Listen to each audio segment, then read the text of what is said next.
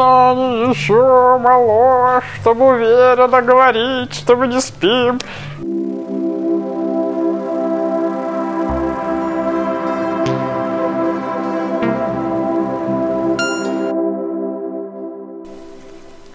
Чем мы, собственно, сейчас занимались? Предположим, мы сделали попытку проснуться от гипноза сознания. Ну и что? Мы проснулись? Мы не знаем. Иногда во сне снится, что проснулся, но все еще спишь. Среди проблем современной философии сна, похоже, нет. Философская энциклопедия, во всяком случае, статья такая показалась уже ненужной. Предполагается, что человек, берущий в руки философскую энциклопедию, уже во всяком случае не спит, проснулся и взялся за те же важные проблемы, о которых говорит философия. Работает и, значит, уже перестал праздно любопытствовать о всяких не относящихся к делу вещах, о снах, может быть, еще и о сновидениях. Серьезный человек занимается серьезными вещами. Правда? Гераклит сказал: от людей скрыто то, что они делают наяву, как они забывают то, что делали в сновидении. То есть человек наяву не весь, существом человека происходит что-то важное, что он по-настоящему делает, только не сознанием, а самим присутствием, ему незаметным, делает, что от него скрыто. Существо человека и то существенное, что осуществляется или не осуществляется в этом существе, от человека скрыто. Явь сознания так светла для того, чтобы человек за ней и в ней не замечал того, что с ним происходит. Как светлое небо днем с одним солнцем не дает видеть черное, ночное небо с многими солнцами.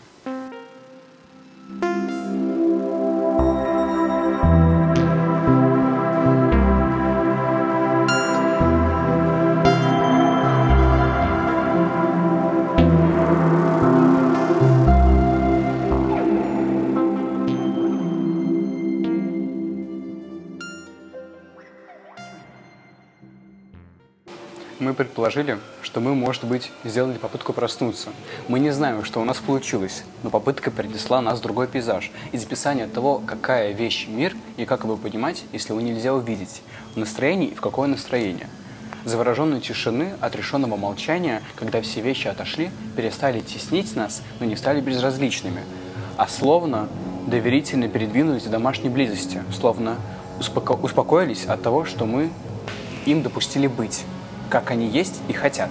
Об этом «вещи хотят» я однажды услышал странные слова от ребенка неполных 4 лет. Мы были с ним вместе, откуда над лесом видна поднимающаяся луна. Я спросил его, почему же она поднимается. Может быть, ее тянут на веревочке? Нет, не на веревочке. Тогда почему же? Она хочет. В этом новом пейзаже мы поняли, что могли бы спокойно и свободно сказать «да», только неслышному голосу тайного согласия, согласившись с согласием мира. Что в этом согласии мир только начинает впервые для нас присутствовать как целое, а до того был разбросан, мы были растеряны. Хоть не признавались и не могли найти свое место в мире, а теперь нашли не точку на карте, а себя. И наше место оказалось мир молчаливое согласие. И мы решили, что мы не будем больше раскалывать мир. Пообещали себе, что не забудем, что мира, который оказался пространством и скоплением вещей, не найти без мира согласия, что мира без мира нигде нет.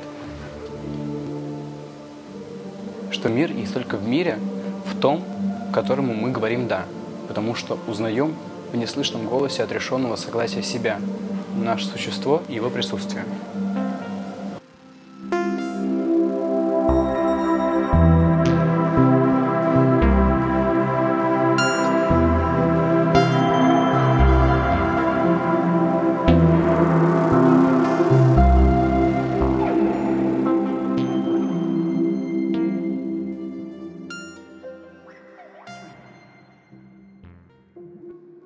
Время не длится вечно, оно кончается.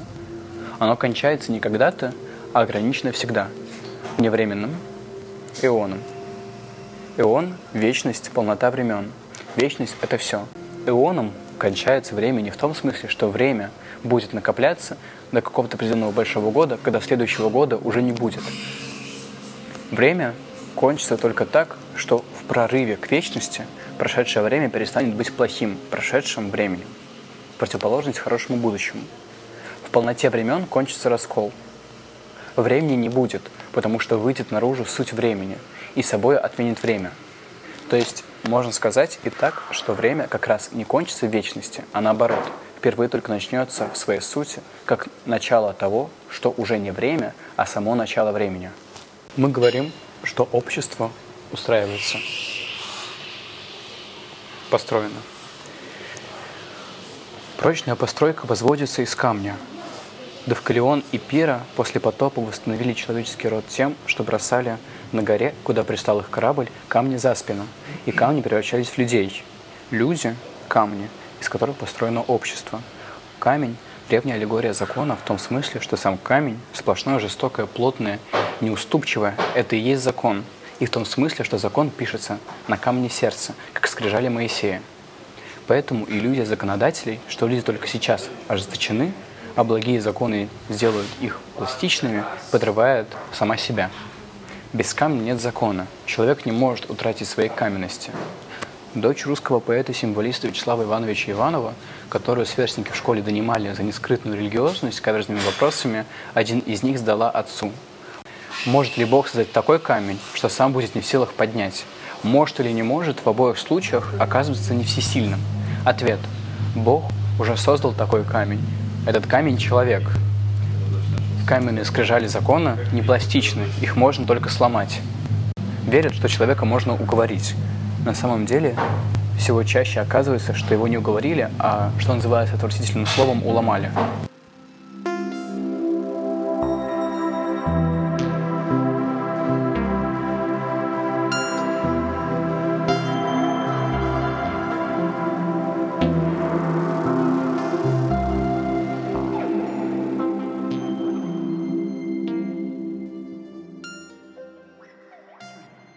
Чистое присутствие неделимо на твое и мое. Мое касается тебя, твое входит в меня. Мы об этом говорили, когда заметили, что чужое настроение задевает нас раньше и глубже всего. Оно всегда уже заразило нас так, что только задним числом мы можем поймать себя на зависимости от чужого влияния. Общество, мир раньше, чем мы успеваем фиксировать, общается влияющими настроениями так, что они оказываются непоправимо общими. И с трудным анализом их источников мы всегда опоздали. Единственно важная граница между твоим и моим обозначается при этом так неожиданно и резко, что не затрудняет влияние, скорее наоборот. Когда я узнаю себя в другом, он не обязательно узнает себя во мне. И никакими способами повлиять на его узнавание, обеспечить себе его, принудить к нему я не могу именно потому, что сам от него завишу. Другой может смотреть прямо на меня и не видеть, ненавидеть меня. Превратить его ненависть в узнавание у меня нет средств. Такое дается только чудом. Он ненавидит, потому что видит во мне вещь, которая не может сказать «да».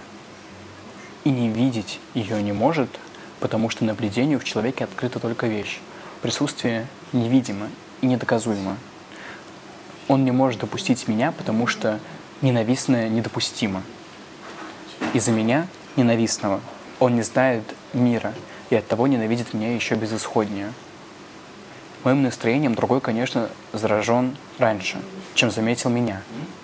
Но он ненавидит, и свою зависимость от моего настроения настолько, что ненависть делает вторым его существом. Прервались ли связи между нами? Скорее наоборот. Когда произносятся слова «я разрываю с вами отношения», «вы для меня больше не существуете», человек продолжает присутствовать для ненавидящего, как присутствие умершего человека не прекращается для тех, кто был с ним связан.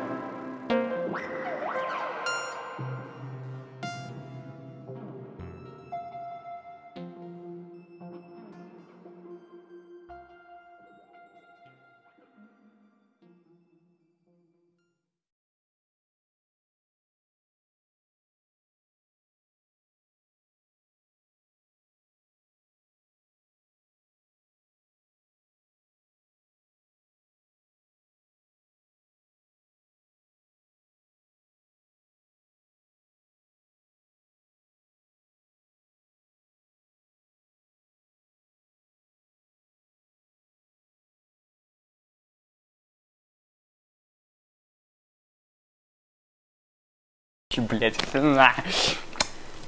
Что? Не могу эту музыку.